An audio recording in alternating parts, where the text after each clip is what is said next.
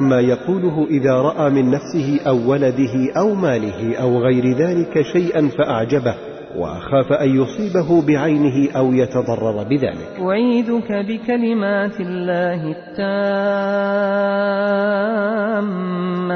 من كل شيطان وهامة ومن كل عين لامة.